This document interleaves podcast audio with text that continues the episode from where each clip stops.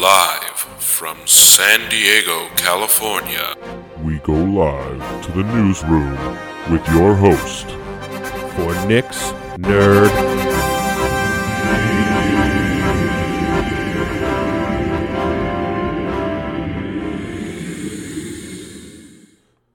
Yeah, yeah, yeah. That's my best impression of what it's like to fight as a Power Ranger. What's up, guys? It is me, your host, Nick. This is Nick's Nerd News. It is episode 258. We have got an awesome, fun filled, I guess, well, packed show. Fun filled depends on your definition of fun. Uh, no, it's it's going to be a good one. We got a lot of stuff to talk about. Um, of course, obviously the Power Rangers 30th anniversary special aired today. Hence my yeah. That sounds terrible. Um, no, uh, for I, Horizon Forbidden West Burning Shores dropped today. I did play a, a bit of that. Uh, I guess I maybe halfway through, from my understanding. Uh, for the main quests, there's some side quests as well, and we got the Mandalorian uh, season finale dropped today. We're going to talk about that. Uh, some new things happening in the movie world. Not a whole lot, surprisingly. It's a gaming and TV heavy episode today, but no movie reviews this week. We're gonna uh, it's gonna be a little while before our next movie review, obviously, just because nothing major is coming out right now. But with that being said, I don't want to waste too much time talking about things before I actually talk to them. So, a little bit of housekeeping, real quick. Thank you guys every week for listening, week in, week out. Of course, this is Nick's Nerd News. You guys can listen to us on all major streaming platforms. Uh, you're probably listening in a browser or on Spotify or on an iPhone or an Android because we're on Apple Podcasts, we're on Google Podcasts, we're on iHeartRadio. Imagine that. Uh, and uh, Amazon Music as well, if I'm not mistaken, or Audible, one of the two. I think it's both the way their platform works. Um, but I don't want to waste any time with that, that we don't have to. Obviously, you guys know that because you're already listening. Also, don't forget to check out our socials. We're on Instagram, we're on Facebook, we're on Twitter. I'm on TikTok. that is Nick's Nerd News on those. The Nick DeFalco on TikTok. Make sure you guys check me out there. But uh, you know, we always post fun memes or stuff what's what's going on with the show for that week. Uh, that way, you guys can get a fun little preview. Other than that, what uh, what else is going on? Well, why don't we stop wasting time and get right into the news, shall we? Let's head on over to the video game desk. All right, so let's waste no time. Let's get straight into Horizon Forbidden West Burning Shores. That dropped today. It is the new DLC. It's about 18 gigs. It is PS5 only. Uh, if you guys weren't already aware, uh, it's to add clouds that are not super noticeable. There is one storm cloud though that has a storm bird flying around in it, so that that is, I guess, worth the PS5. A- anyway, the addition is quite large. It is, of course, the area of Los Angeles, including LAX, which is strange because it's not very. Obviously, they condense space around in the game, right? You go from like Utah to Colorado in like two minutes in the first game. So, and like San Francisco, you, you know what I mean. They condense maps, right? Obviously. But this comprises of the LA area. It's burning shores because it has a fun mix of both like lava and the ocean.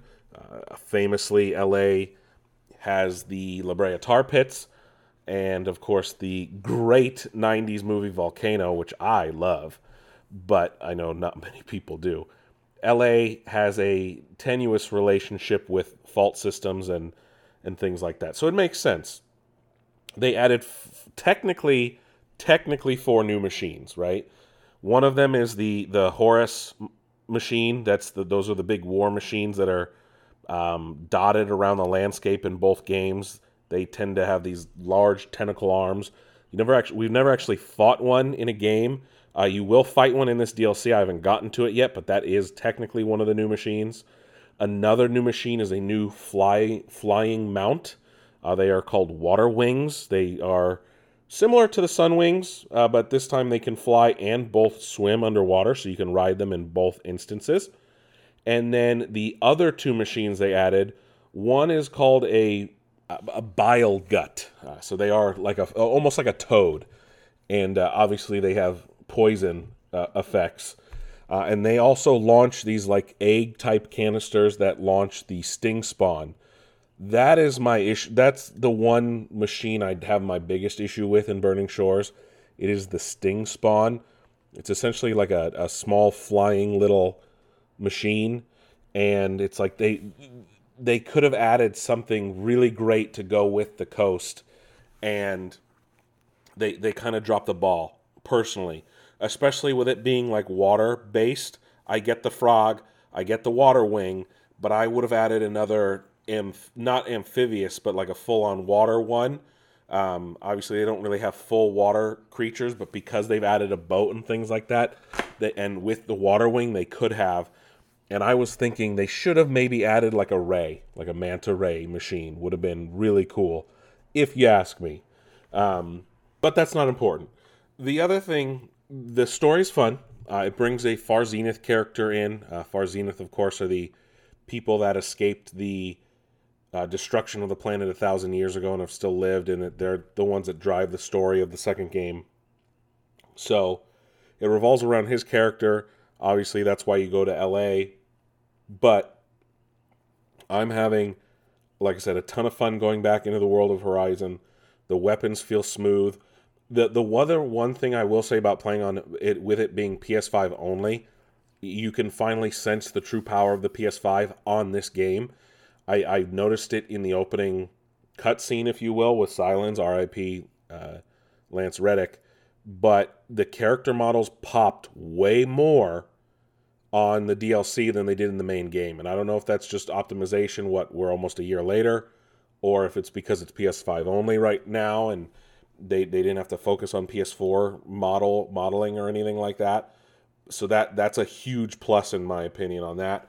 Uh, like I said, they did add a boat, so that way you can travel around more because they add a, a few new elements in terms of traversal and.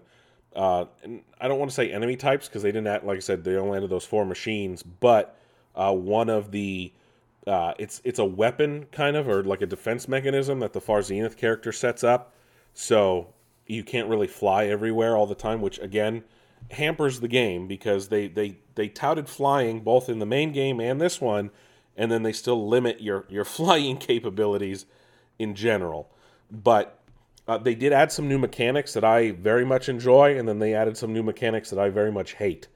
So there's new things you can do with your like pole caster, which is essentially your your zip line type deal, your your rope um, I can't think of it right now the the real name, but you know where you you hook something and it pulls you up. That uh, a pole caster is what they call it in the game, so I'm going to call it that. And they added a new move where you can like tie down a machine with the rope caster, use your pole caster to swing up and then do like a, a critical hit on it.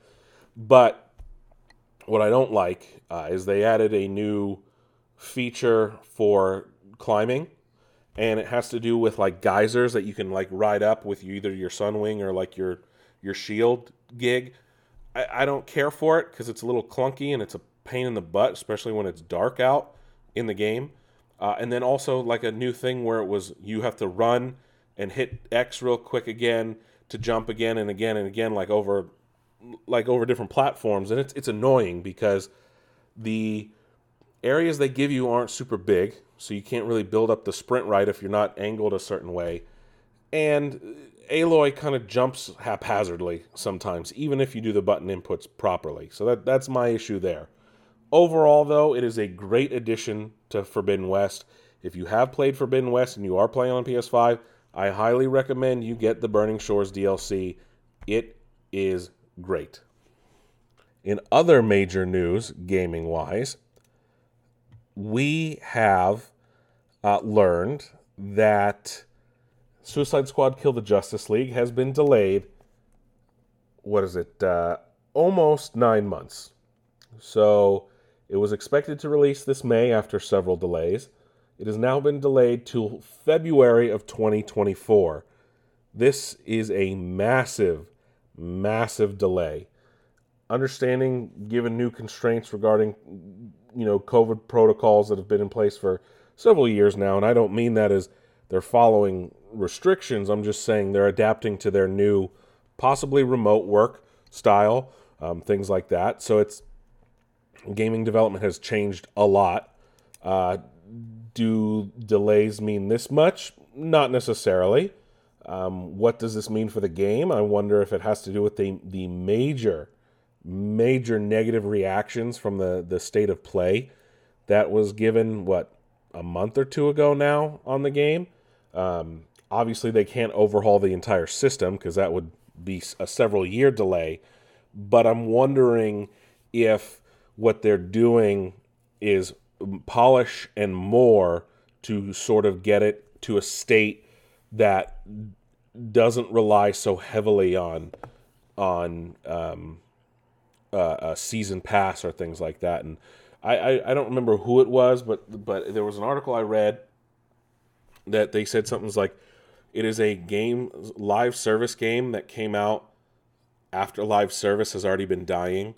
And obviously again game development takes time. So when they started it live service was a hell of a thing and it was going strong. And now it's like nobody really wants live service games anymore because they tend to be petering out if you will.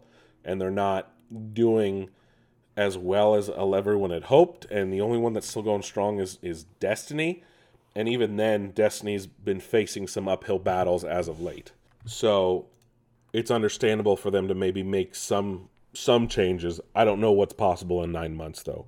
We'll see what happens. But again, Suicide Squad Kill the Justice League has been delayed by Rocksteady until February of 2024. Um, here's some cool news. This is the second time a game developer has ever been listed on Time's 100 Most Influential People list. Uh, Elden Ring creator Hidetaka Miyazaki uh, has been included on Time's list for 2022. Um, Microsoft has announced that they're looking at finding a way to have Windows handheld mode on Steam Deck. What that means for gaming, I'm not entirely sure. Does that mean like game uh, Xbox Game Pass on the Steam Deck? I know that's something they both I think have expressed expressed interest in. I'm sure Phil Spencer and Gabe Newell have had conversations in regards to that. So I am not entirely sure how to report on that, but it looks like they're working together to try and get something going. Uh, we also got a new trailer for Tears of the Kingdom, uh, the new Legend of Zelda, obviously the sequel to Breath of the Wild. Was that last week or was that this week? Uh, but the new trailer dropped. A lot of new gameplay was shown off. A lot of new areas were shown off. It looks like it is a. Obviously, we know it's a direct sequel to Breath of the Wild, but based on information that we've, we've me, uh, not me, obviously, I I didn't really fully watch the trailer, but from what I've seen on different news sites, including IGN, Kotaku, things like that, they're they're guesstimating that Tears of the Kingdom takes place several years after Breath of the Wild uh, based on what the regions look like, how Ganon appears, things like that. Uh, Sony had held a state of play on Thursday for Final Fantasy XVI. Showed off companions, showed off different fights, uh, armors, how the game will look and play and feel, and things like that.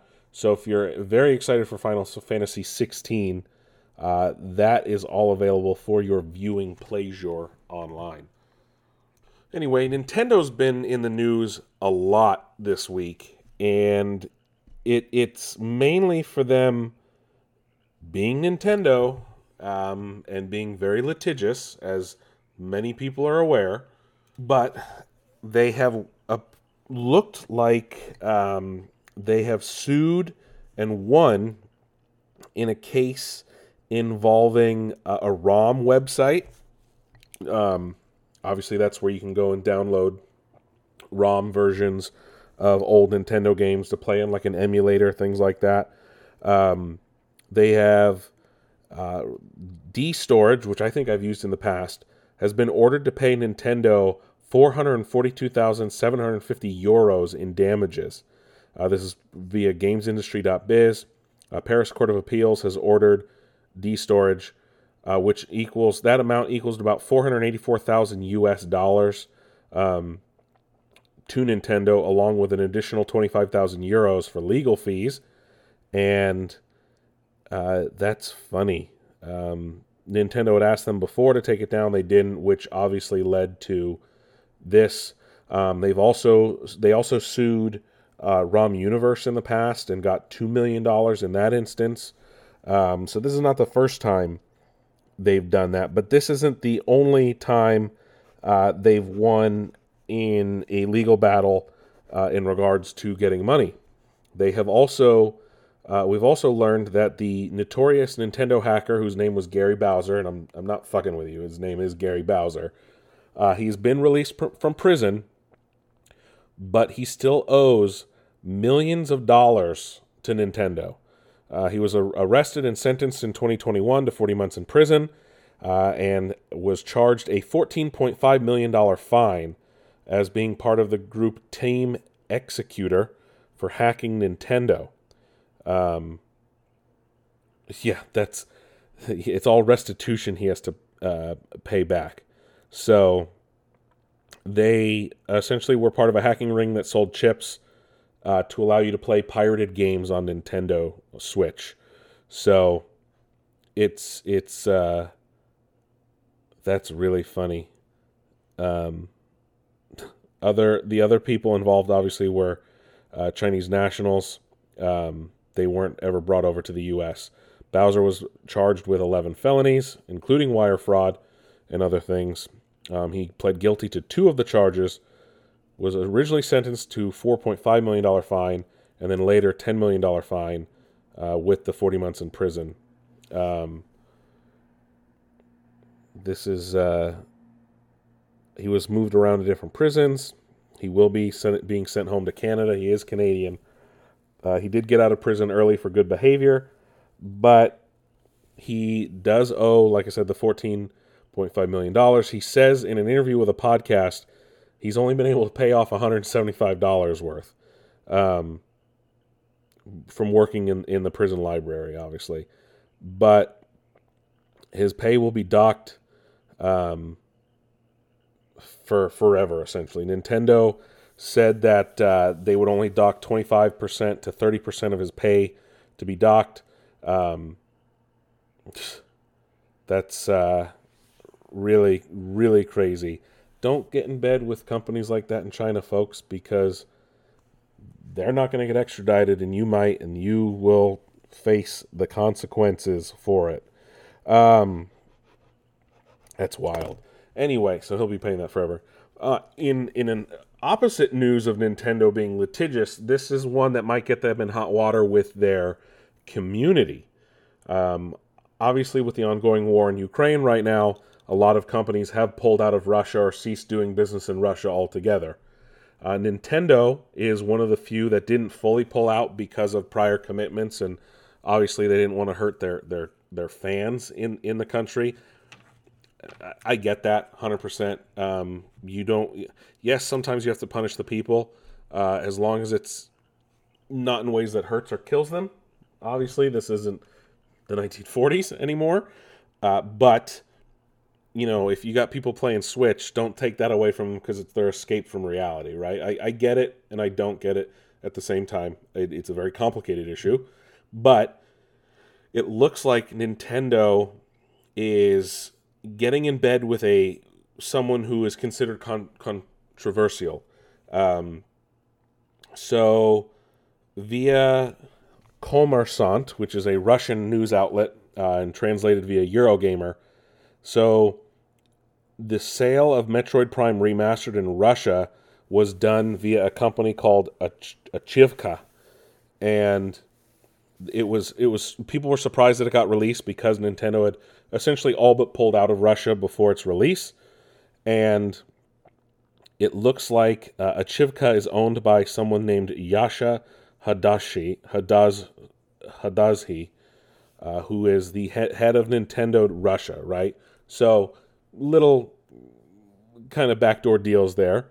Um, but before this, his import business in 2018, he was uh, uh, apparently verbally he was caught on film verbally abusing um, people in a Russian Mario Kart stream, um, and he was caught in other videos abusing uh, employees, making inappropriate remarks, uh, especially to women.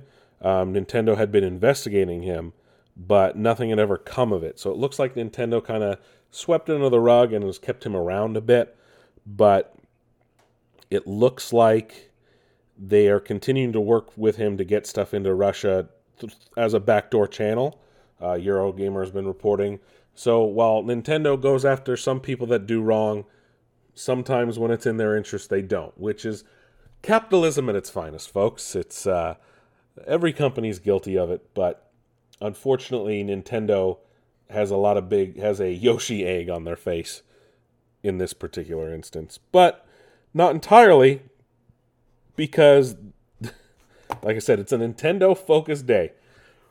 The Super Mario Brothers movie has crossed the $700 million mark globally, making it the number one video game movie in terms of ticket sales. It has passed the Warcraft movie, has passed several others. The, the Super Mario Brothers movie is the number one video game adaptation of all time. A lot of people are screaming doom and gloom if it passes the billion dollar mark because some things win and some things don't. Uh, if anything, it proves that if you adapt the game straight up, for the most part, right? Obviously, the original Mario game didn't have a story other than rescue Princess Peach. But if you you adapt the story f- for the most part and and leave it mostly untouched, obviously they, they made some changes in the movie. Hey, guess what? People will like it and the movie will do well. I guess, right? Look at that. Interesting. Obviously, a second one will not be far behind it.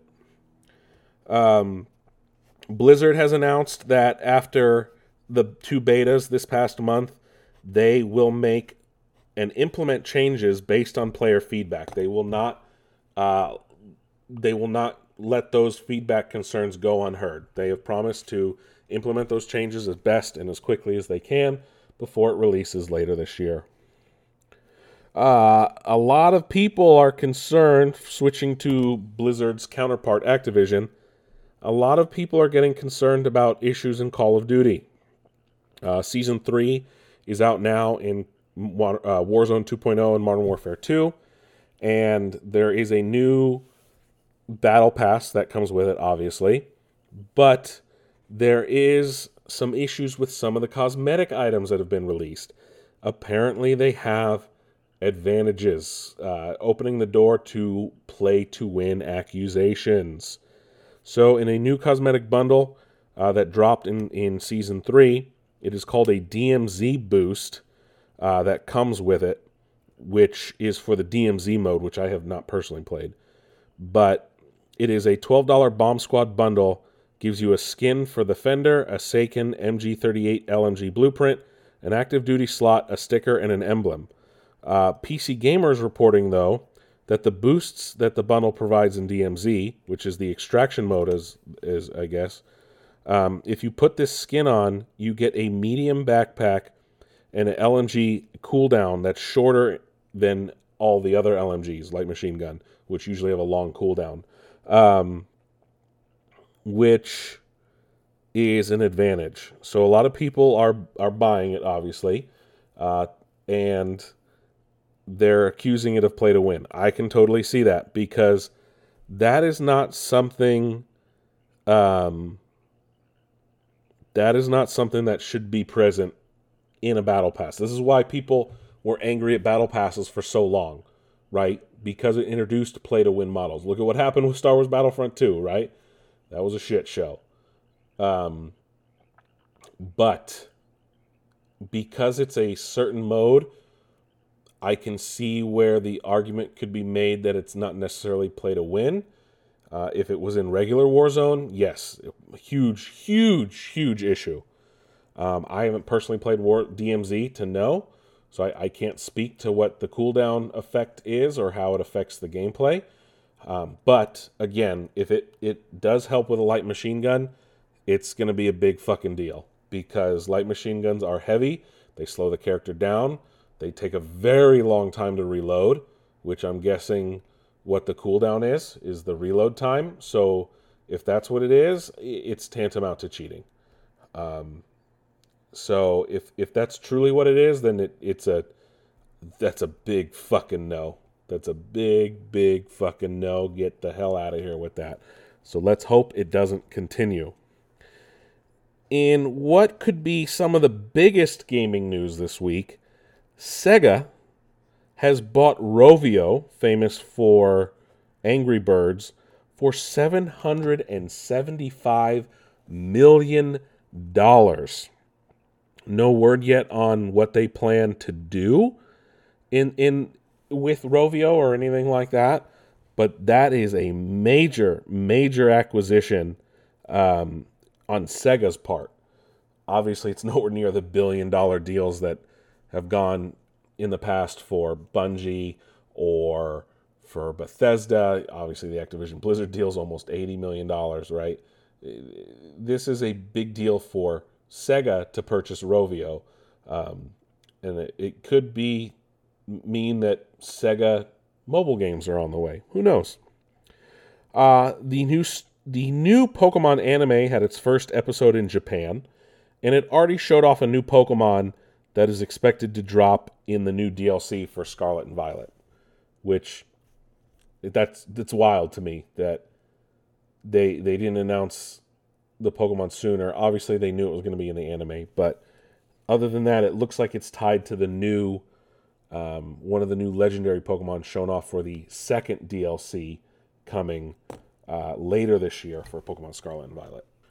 So, uh, moving over to the Halo franchise, real quick. Uh, last week, we learned that Joseph Staten was leaving Xbox um, and 343, obviously, and uh, heading on to new, greener pastures. Well, we have learned that he's actually going to be joining Netflix and their gaming uh, arm to be the creative director for a new AAA multi platform game. Yes, Netflix is making a triple, triple A multi platform game, um, which makes me wonder why are they wasting their money on that uh, when they're losing subscribers and things like that, and uh, then going to take password sharing away from everyone? Well, why don't you just not make games? How about that? Uh, and Joe could have stayed at Microsoft. Um, but also, uh, he is not the only long term uh, former Bungie person to be leaving 343 in Halo. Uh, Frank O'Connor, the longtime, you know, franchise lead, uh, has left 343 as well. I wonder if that was part of the massive layoffs at, at Microsoft recently. Um, he's been with with Halo. I I, I I can't say Bungie because Obviously, he left Bungie to go with 343 when it was formed, but he joined Bungie in 2003, uh, not long before the launch of, of Halo 2. Um, I've actually met Joe Staten and Frank O'Connor at the same time at the Halo Outpost Discovery a few years back. I actually have a Funko Pop signed by both of them, funnily enough. Um, so it's funny that they they both left again uh, or that they both left uh, around the same time, and I, I actually happened to meet both of them at the same time. Um, in the wildest gaming news this week,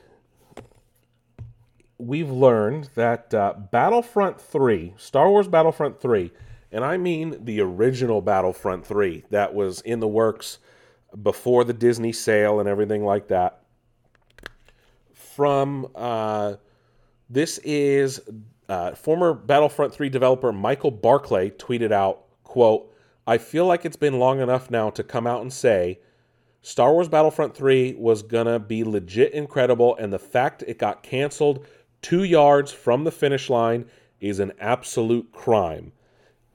Unquote. Yes, we've seen leaked footage and dev stuff. That means this was being made by Free Radical. Uh, this was in 2008, it was being made, so years before the Disney acquisition. It was literally ready to come out. Um, someone tweeted out, "quote all right, game dev folks, what's your one that got away? It can be an IP you wanted to work on, a studio you wanted to work for, anything of the sort, unquote. Um, Barclay is a lead designer at Naughty Dog now. Um, he also followed up with, quote, gamers don't know what they were robbed of, unquote. Ugh, that makes me so, so frustrating. So frustrating that it was not released. Um, in 2012, Free Radical co founder Steve Ellis had claimed that Battlefront 3 was, quote, 99% done, unquote. Um, LucasArts went out against them.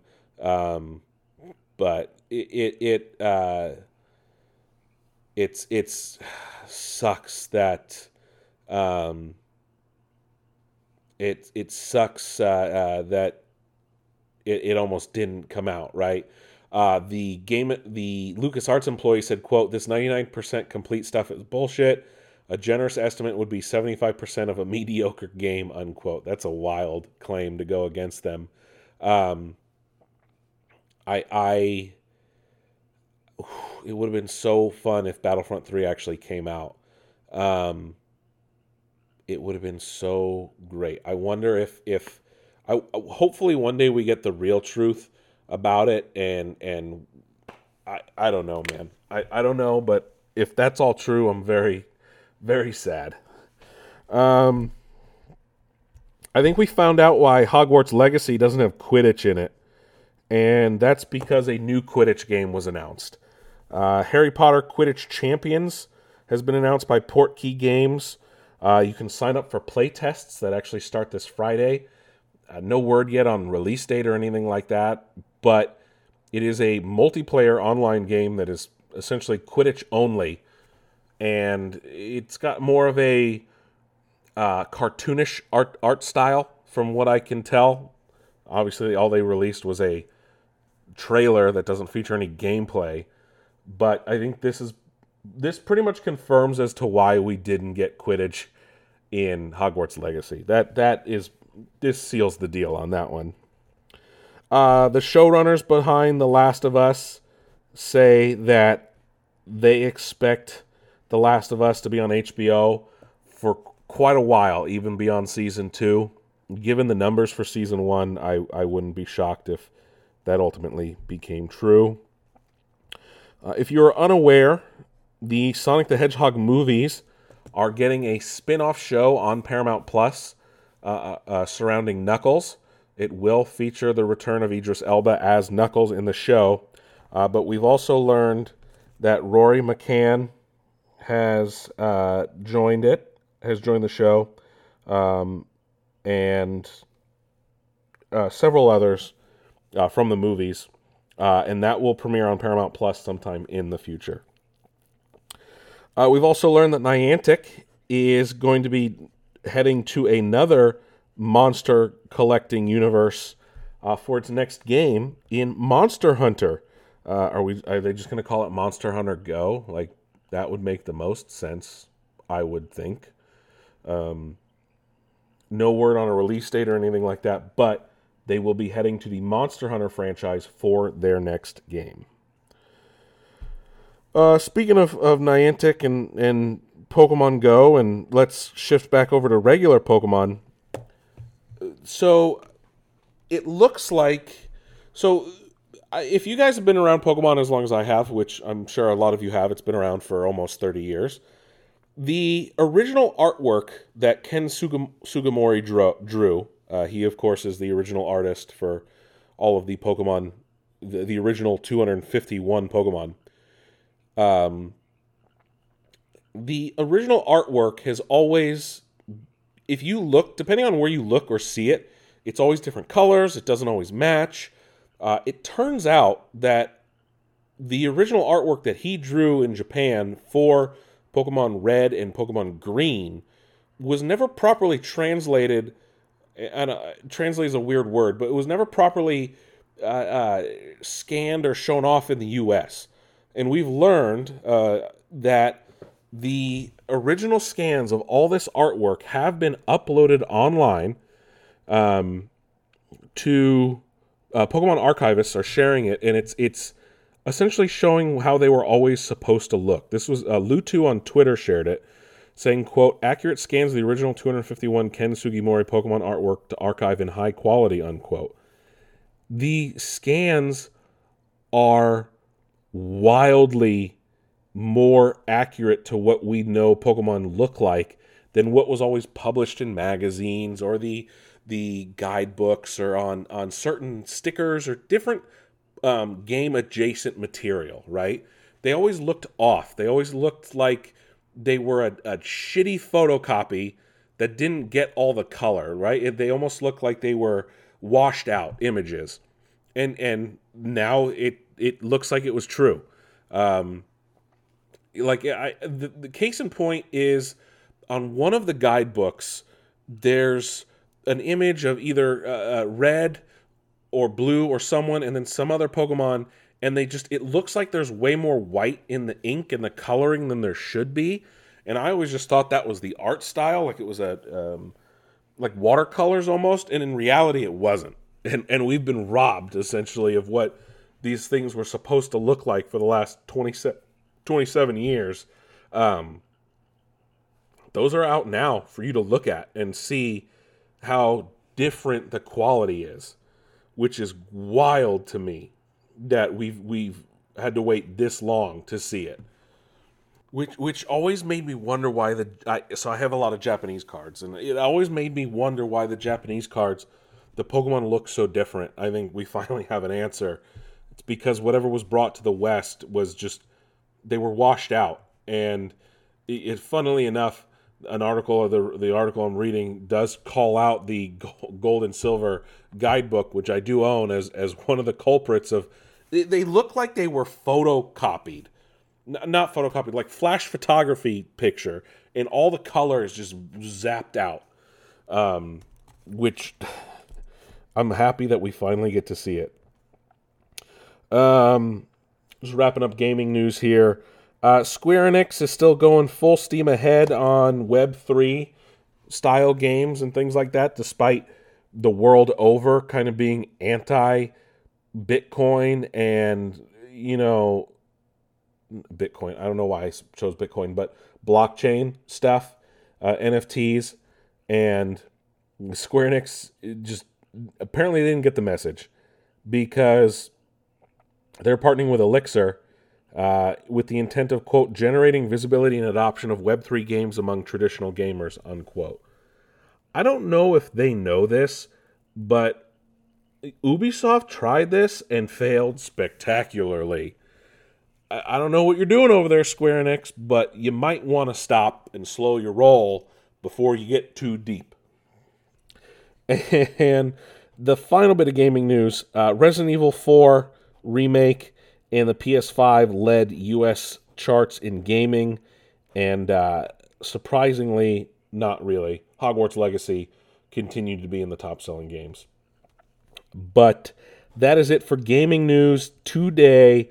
Let's head on down to the boob tube, to television land, and see what's going on inside the box. All right, here we are at the TV desk what's going on, huh? Well, with all the commotion over the Harry Potter reboot that was announced uh, last week by Max uh, from Warner Discovery, obviously a lot of people are upset given recent comments and, and stances taken by J.K. Rowling. Um, obviously, people are allowed to have their opinions. Uh, when they're not based in reality, though, that's that's a bit of an issue. Uh, obviously, it's a, a tense issue considering the subject matter. I'm not going to wade into those waters. That is not what Nick's Nerd News is about. Um, but I think based on how I'm going to report this story, I think you'll you'll know where where my stance is in regards to the situation. Um, I'm not saying you're wrong or right, um, but in, in, regards to the Harry Potter fandom, I, I think uh, her stances kind of fly in the face of things that she has fought for and stood for in the past, and that that's that's mostly the biggest reason why the fandom has been in such an uproar as of late in regards to J.K. Rowling uh, and her involvement with her franchise, right? Obviously, I I'm starting to think that Warner Brothers has a lot more control over it than than than Jo Rowling does. Um, from my understanding, I've learned in in the past that she's quite militant when it comes to uh, how people view her characters and things. I've I've heard reports. Uh, I I can't say how true this is because I this was obviously in like a comment section in a blog post somewhere. But she would pretend to be a fan and go into message boards and like argue with fans about things in the books, and I'm like, who does that?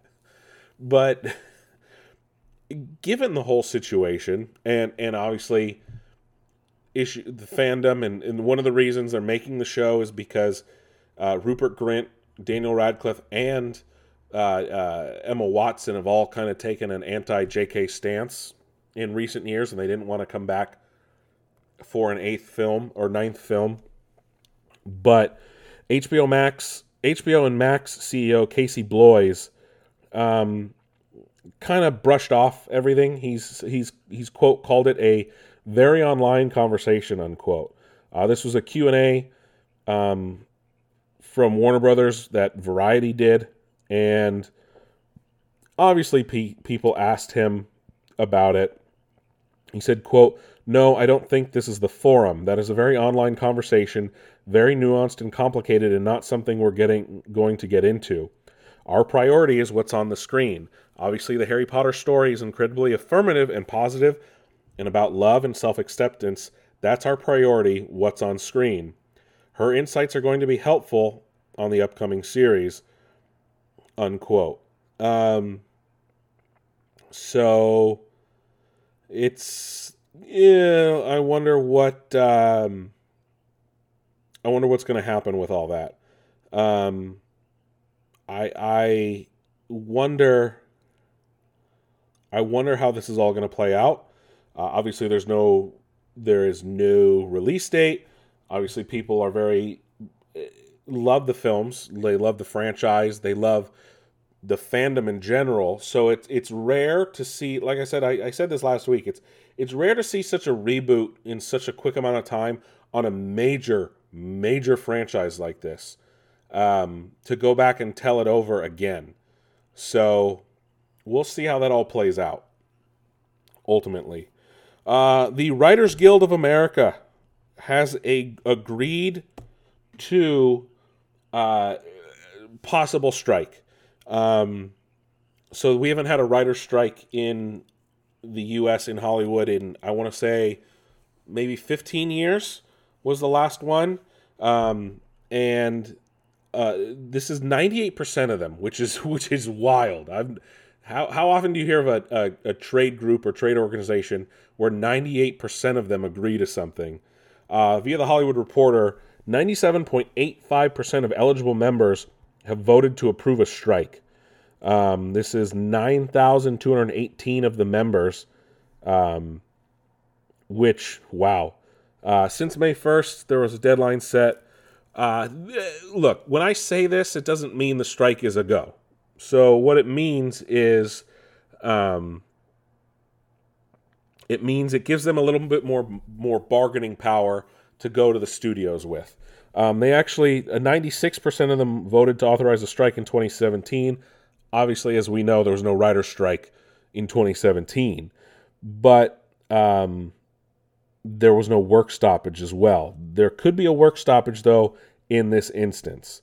Um, it allows the the leaders of the WGA, the Writers Guild of America, uh, like I said, to have a little bit more sway in negotiating with uh, for contracts in terms of pay and and what they get and things like that uh, when it comes to what the studios have to give them. Um, the WGA put out a statement saying, "quote You have expressed your collective strength, solidarity, and the demand for meaningful change in overwhelming numbers." Armed with this demonstration of unity and resolve, we will continue to work at the negotiating table to achieve a fair contract for all writers. Unquote. Uh, the Alliance of Motion Picture and Television Producers, um, which is on the other side, so it's essentially two unions going at each other, um, said that uh, they put out a statement saying, "quote A strike authorization vote has always been part of the WGA's plan, announced before the parties even exchanged proposals. Our goal is and continues to be to reach a fair and reasonable agreement." An agreement is only possible if the Guild is committed to tur- turning its focus to serious bargaining by engaging in full discussions of the issue with the companies and searching for reasonable compromises. Unquote. Uh, so that was from the Alliance of Motion Picture and Television Producers. Um, they bargain on behalf of the production studios, essentially. So um, it will will continue to uh, look at follow this. Obviously, a, a work stoppage is a big deal because that pretty much means all production in Hollywood stops. It stops completely. So anything that gets made is stuff that's already been written that was never produced. If they do that. Uh, so the last strike, it looks like, oh, say 2007, so just over about 15 years ago, um, and uh, was a hundred day work stoppage. I remember that because like there was no new episodes of stuff, and I was like, "What's on TV?" Expect a lot of reruns, and if the strike goes through, I'll be able to c- catch up big time on uh, on a lot of my backlist for sure. Well, hopefully, hopefully we avoid that. Uh, George R. R. Martin has opened up about the new Game of Thrones spin-off show that was announced, uh, based on the Dunk and Egg novellas, and uh, the the the first season um, will be working off. Uh, they're going to call it A Knight of the Seven Kingdoms, the Hedge Knight, and Martin wrote on his blog that it will be based on the first novella, Dunk and Egg. Um, supposedly he said quote Dunk and Egg sounds like a sitcom laverne and shirley abbott and costello beavis and butthead so no we want knight in the title. Knighthood and chivalry are central to the themes of these stories unquote. So it's not a sitcom. Don't think of it that way. Um, he also said quote hbo has given us a green light to film for a full season not just a pilot most likely of six episodes though that is not set in stone and won't be until considerably later in the process unquote. Um, the, they will be based on the novellas that were the Hedge Knight, the Sworn Sword, and the Mystery Knight. Um, there is a, a, collection of all three. Uh, it takes place about a century before the uh, the main Game of Thrones novels. Uh, the first season will adapt the Hedge Knight and go from there. Um, he also said, "Look, I, I, I, he says he has more of them planned. He said, "quote There are gulp more of them than I had once thought. There's the village hero and the Winterfell story, the one with the she wolves, and maybe I need to write the Dornish adventure too to slip in between the Hedge Knight and the Sworn Sword. And after that, there are uh, more. I just need to finish the Winds of Winter and then do either a Dream of Spring or Volume Two of Fire and Blood, and slip in a new Dunk and Egg between each of those in my copious spare time." that'll keep me ahead of Ira and his Mercy crew for a few more years, unquote. George, finish fucking Game of Thrones, sir. Finish Winds of Winter, then the, the, the whatever the spring one was, then worry about Fire and Blood and Dunk and Egg, dude. Like, come on, man. Finish the Winds of Winter. You said you were going to be done with it like two and a half years ago. And that includes like two years of you not being able to travel or go to any cons. So if you have writer's block, just admit it, George. Just admit it and stop promising the book. Just just admit it, dude. Please make everyone happy. Um, let's head on over to the future, though, as we've gotten some new Star Trek news. Uh, today, a new trailer for Strange New World Season 2 dropped, which features the return of Kirk um, and the Enterprise crew, of course, taking place 10 years before the first episode of the original series. Uh, and we also learned that the planned Section 31 show that they were going to write, which would be a spinoff of Discovery, just like Strange New Worlds is. Um, it's weird to say spinoff, but in Star Trek, because they're all the same. Uh, but it is now going to be a movie for Paramount Plus, and it will star Michelle Yeoh. Michelle Yeoh will return to play Philippa Georgiou in the Section 31 movie uh, that will take place, I'm guessing, between season one and two of Star Trek Discovery. Um, I do want to go back to Strange New Worlds, though, real quick, because it looks like they are ditching the god awful Klingons that Discovery gave us. And I'm a very, very happy camper because of that. Um, very happy camper. We'll talk about Star Trek Picard in just a minute. Uh, Netflix. We got some more Netflix news. It looks like Netflix uh, is going to uh, really crack down on password sharing, especially in the United States. This later this year, they've said. Uh, during a shareholder report, they said, "quote In Q1, we launched paid sharing in four countries, and we are pleased with the results.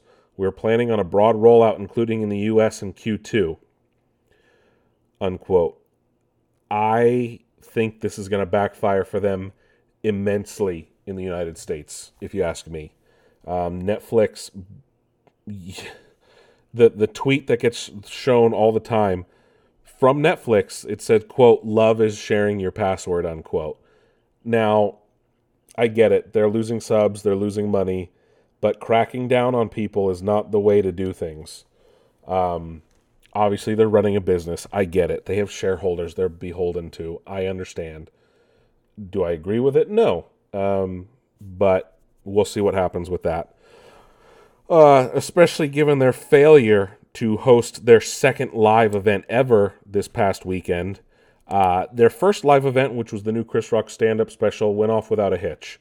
When they start tried to do the live reunion for Love is Blind 4, it ultimately got delayed for hours and ended up premiering like late the next day or later because it something happened. Um, Netflix has reassured people that they do have the ability to broadcast live. There was just a bug, quote unquote. Not sure what that means. Uh, Paramount Plus may be working on a Galaxy Quest show. Uh, it's apparently in early development. Now, does this. Alan Rickman's passed away, unfortunately, so you wouldn't be able to have him back. Um, would it be. Here's my question is it meta and would it be like a reboot? Would it be obviously it has to be meta because that's what Galaxy Quest is, right? It's funny that that Paramount owns the rights to it now, uh, since it was a spoof on Star Trek, and DreamWorks released the movie back in the '90s. Um, would it be a sequel? Like that? That's my question. And and would you get Tim Allen back? Do you get Sigourney Weaver back? Do you get uh, uh, Tony Shalhoub. Like, do you get all these people? I, I'm sure it's doable, but what what's the gist? Apparently, the original director or writer of the film is executive producer. Obviously, it's super early development, but if they do move forward, I would hope it's it's keep it stays in that meta vein. Um, and given what uh, the the Trek Renaissance, right, they could totally do something like that with Galaxy Quest if you ask me. I think it would work right if they did it right. Um, the voice actor of Professor Oak, James of Team Rocket, Meowth, and Gary Oak, uh, is retiring from voice acting. Uh, James Carter Car- Cathcart uh, has throat cancer and uh, will officially be hanging up the mic uh, and will no longer be voicing characters. Obviously, his stint as those characters on Pokemon came to an end when Ash's story came to an end. So uh, I'm not entirely sure what other programs he was in, but I'm sure he was in a lot. Um, Adult Swim has announced that the Venture Brothers are finally getting a movie, and it will premiere on Adult Swim later this year. The first trailer was released. Uh, Lionsgate TV is working on a Twilight show. Jesus Christ, that franchise needs to go away. So that's it for news. Let me talk about some reviews of some TV episodes that dropped this week. Um, today we got Power Rangers, Mighty Morphin Power Rangers Once and Always, um, and that was essentially the 30th anniversary special for for Power Rangers. It, it is a continuation of the original Mighty Morphin Power Rangers. Um, David Yost is back as Billy Cranston. Um, and who else? Uh, they fight off Rita Repulsa, and and you know they they bring back so Billy, Zack, Kat, Rocky, and Trini's daughter because Trini gets uh, unfortunately killed off in the the opening sequence. Um, it, it, hence my yeah, yeah, yeah, my shitty, shitty, shitty like voice acting sound of what they sound like when they're pretend to be fighting in the costumes, right? But first off, it is there's a reason Power Rangers is for kids. It's because they film it in a way that's so cheesy and like low budget. Um, it's obvious that they did this with this new special as well. Uh, it's glaringly obvious the characters are are really not in the in the outfits. I mean, in the past we knew that because they used Super Sentai, which was a Japanese show, and then just filmed American actors uh, as the characters for for certain sequences. But obviously, they're a lot older now and not as in shape and doing flips and things like that anymore. But if the dialogue is, oh god, it's so cringy. Um, you'd think it. Yes, it's in glorious 4K, but you'd think it was filmed in like '94 with the show. Um, but seeing the Megazord in in like computer animation, you can kind of see how limited it was back then. Um, Alpha 9, I think they're on in this one, and he's not even like a robot as much. He's literally just a, a person in a like a, a vinyl suit with stuff attached to make him look like a robot other than his robot head. It, it but the biggest thing is the absence of major characters. Tommy isn't in it. And yes, Jason David Frank did pass away. This was filmed before that, but he had distanced himself himself from the Power Rangers franchise despite being in heavily involved with it since the beginning. Um, they hint at other characters. They hint at Bulk and Skull. They're not in it. Uh, obviously, we're missing. Um, Austin St. John got arrested, so he couldn't return as Jason, as uh, the Red Ranger. Amy Jo Johnson re- declined to return, so she wasn't Kimberly. They got Kat, uh, Catherine Sunderland, um, to come back. No, wait, no, that's not the actress's name, but the the other Pink Ranger. So, it, but th- those are big glaring things. Uh, the other big thing is obviously the original actress who played Rita in the Super Sentai show that they used to bring over. She had passed away so they they could only use the voice actress, so they made a Robo Rita. Um, they bring back other. First off, you bring back a character that Bryan Cranston voiced in the original show, but you don't get Bryan Cranston back to voice him in the special. Like, really? I'm sure he would have done it. The dude's like a stand up guy and actually has fun doing that. Um, but again, it's glaringly obvious because A, you're missing Goldar. Huge villain to not bring back with Rita. You're missing Lord Zedd, who I know has popped up multiple times over the course of, of Power Rangers history. Uh, uh Jason David Frank not being there as Tommy, big, big, big thing. Um, the CGI wasn't great for the, the when the bad guy gets blown up by Rita, and then again again with the Megazord. It looks nice, but it doesn't look nice at the same time. It it was it was fun because it reminded me of my childhood, but at the same time, some things are just not meant to be revisited unless they're given a major attention to detail and this one was it looked it was obviously not filmed in the US. The budget it, it, it felt like a sci-fi movie, like on the sci-fi channel. It, that's how low budget it came off. And for it to be on Netflix, it just it it's ugh. it sucks. But but I will say this: the Megazord looks a billion times better than the Megazord in the original Mighty Morphin Power Rangers movie. So I will say that. Um, but if you're a big Power Rangers fan, just watch it. Maybe bring your kids if you have kids. Just or just try if you're a Power Rangers fan. I wouldn't go out of my way though if you're not a Power Rangers fan or you haven't watched Power Rangers in 30 years legitimately, it's probably not for you. Just gonna say, I watched it for you, so you don't have to. Essentially, um, Star Trek Picard, though, the season finale uh, drops tonight at midnight. Uh, it's already been. It was uh, had a like a movie theater premiere at several theaters around the U.S., so that's probably hitting Reddit. I do want to talk about last week's episode, though. The D is back, baby. They gave us the D, the fat one. Those are all very sexual innuendos, but no, the Enterprise D made its triumphant return, um, as was hinted at earlier in the season, obviously. And they faithfully recreated the bridge, which looks amazing in HD. And seeing them all on the bridge again, I teared up a little, not gonna lie.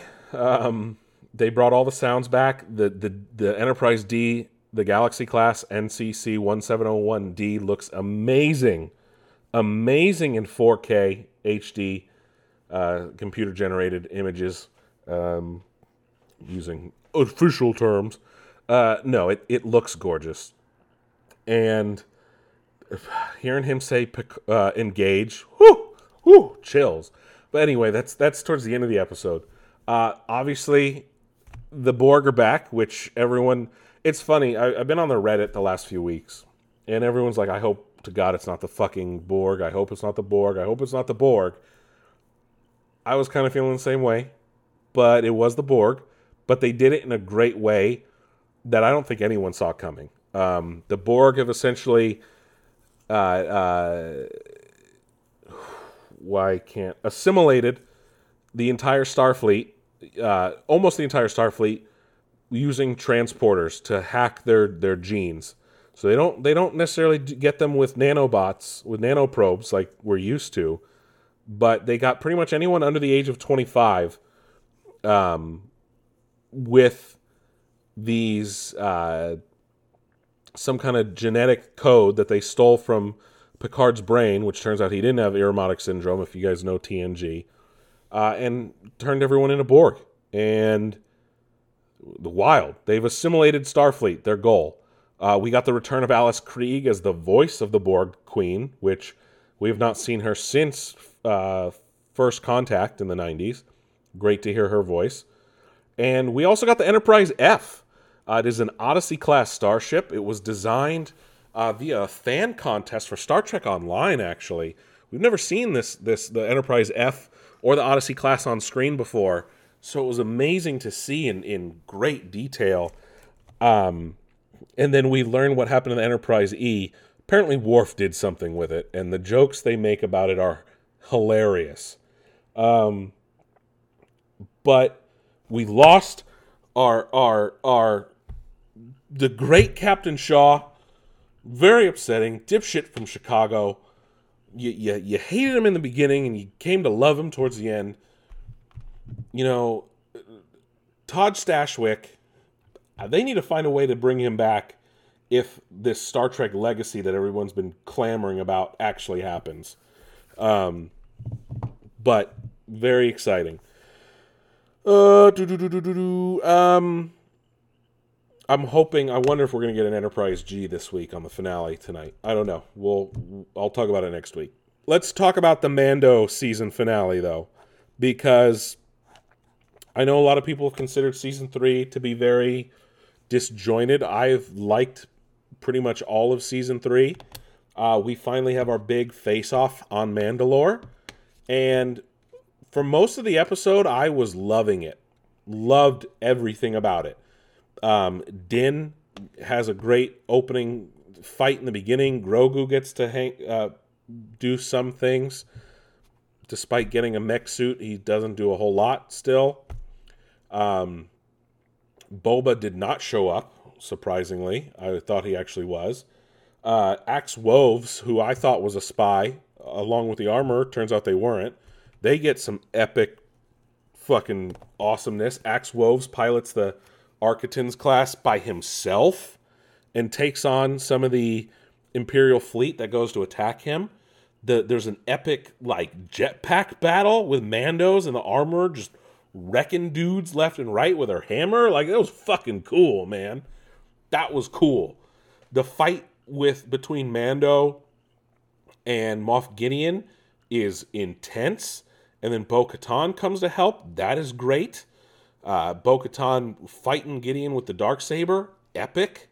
Um, and what I don't like, though, Mythosaur, Mythosaur got 100% wasted.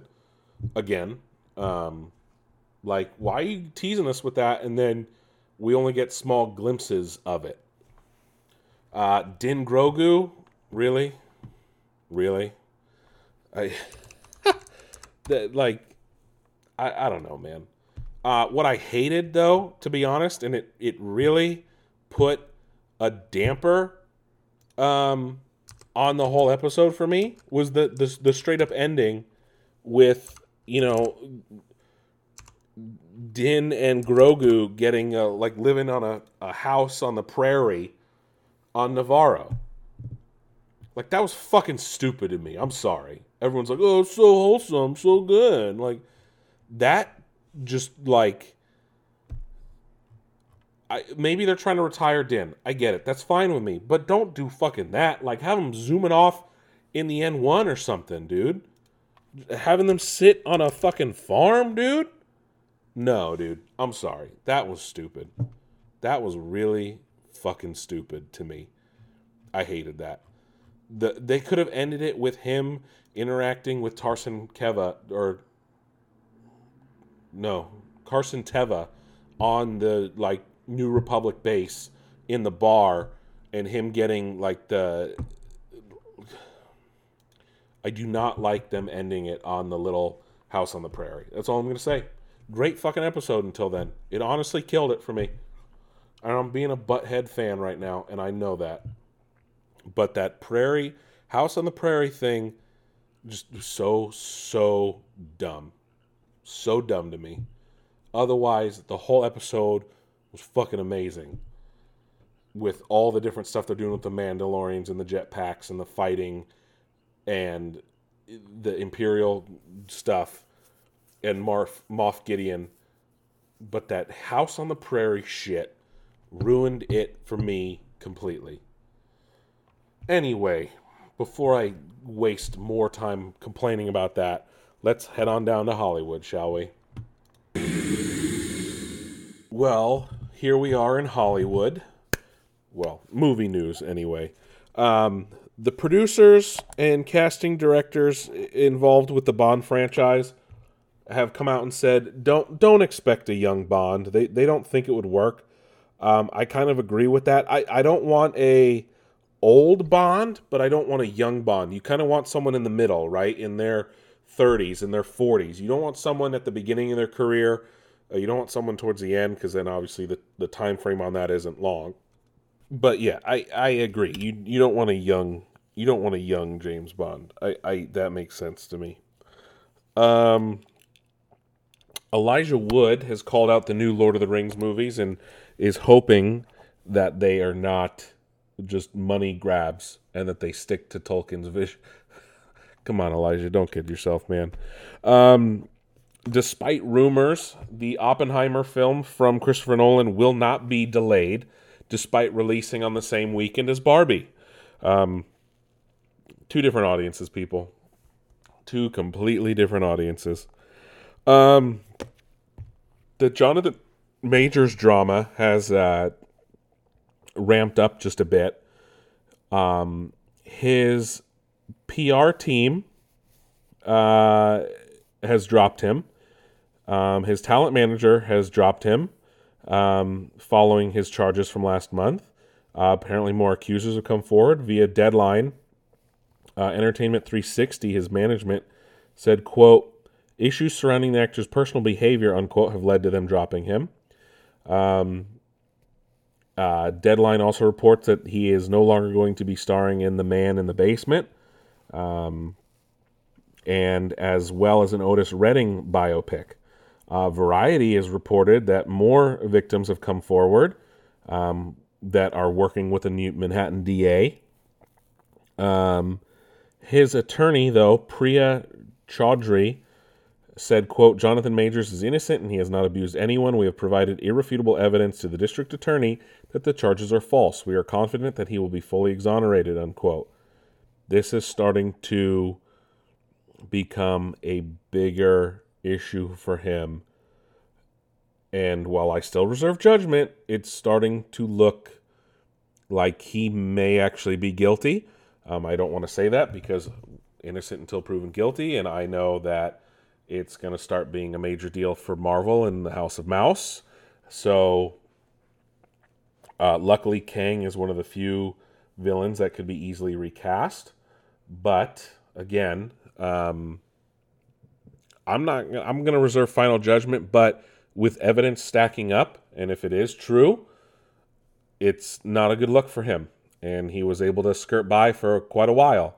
Um, if it turns out to be false, that that will make me very happy, and I'll be happy that um, he was falsely accused. However, court of a public court of public opinion is completely different, and it could, regardless of how it turns out, it could be the end for him, which is also very unfortunate. Um, but again, we'll see how everything plays out. Uh, James Gunn has shared that Superman Legacy has entered pre production. That means concepting, costuming. Uh, he's turned in somewhat of a draft, it looks like, on the film. Um, we're still two years out from it coming out, but they will start drafting everything up now uh, on Superman Legacy at DC. Uh, Scorsese's next film has been giving again been given a uh, runtime at three hours and 26 minutes, making it his second longest, uh, just three minutes shy of being the same time frame as The Irishman, uh, and that will drop on Apple Plus, Apple TV Plus. It will premiere at the the Cannes Film Festival late next month, um, and it is based on a book. It is starring uh, Leonardo DiCaprio. Netflix is ending DVD.com. Netflix has announced the DVD rental business, their DVD rental business is shutting down.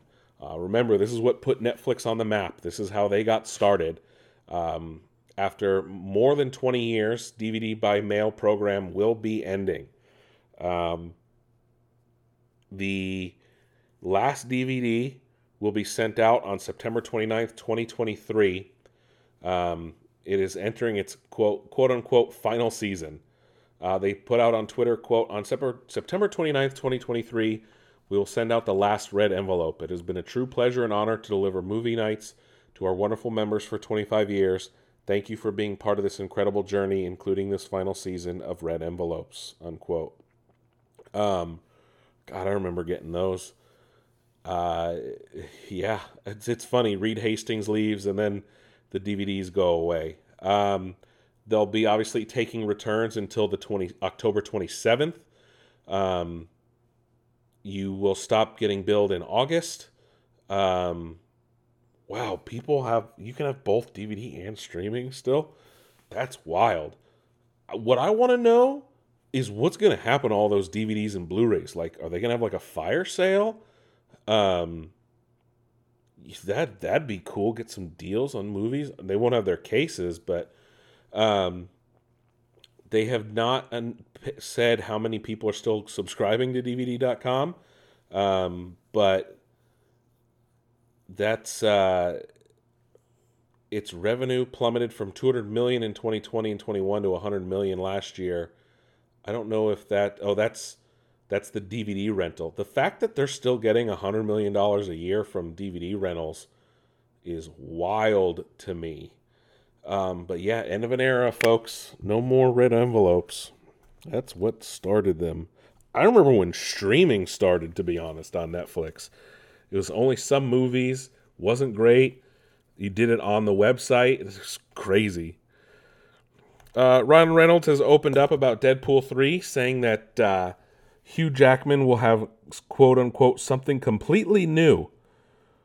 Uh, he said, following up with that, he said, "quote I think he was ready. I think he was excited.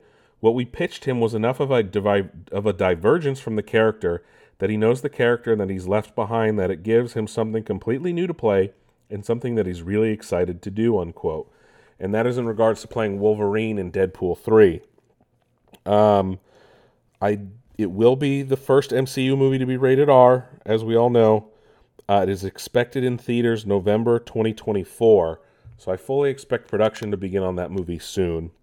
Uh, Hugh Jackman actually put out a video recently of him like getting back in shape to play Wolverine, so that's exciting. Uh, and then a couple things dropped today, teaser wise.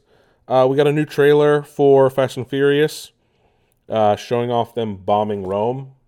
Uh, we also learned that Louis Leterrier will return to direct part two of Fast 10 because Fast 10 is getting technically two movies. So there's that.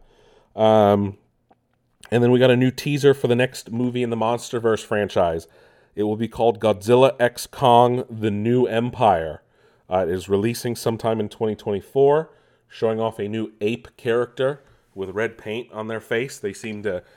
And then the skull of both Kong and Zilla. Uh, excuse me, Godzilla. Zilla is a different kaiju. Um, but it looks like this will show them teaming up together. Uh, I, I don't know if it's Godzilla and Kong, Godzilla X Kong, Kong, um, Godzilla vs Kong Two. Like, how do you say the X, right? Like, I know in anime, like Hunter X Hunter is actually just Hunter Hunter. So I I don't I don't I don't know. Um, that's it for Nixner News this week, though. Thank you guys, as always, for listening week in week out. Make sure to check out the website. Make sure to follow us on all your fun, fun, fancy places uh, Instagram, Twitter, TikTok for the Nick DeFalco. That's my personal TikTok. Uh, follow Nixner News on your social media platforms. Make sure to subscribe to us on your podcast platform of choice iHeartRadio, Amazon Music. Uh, we're on Apple Podcasts, Google Podcasts, Spotify, of course. Uh, we're on all of them. So you guys can't miss us. Thank you again, week in, week out. This was 258. Um, and uh, I will catch you guys on the flip side.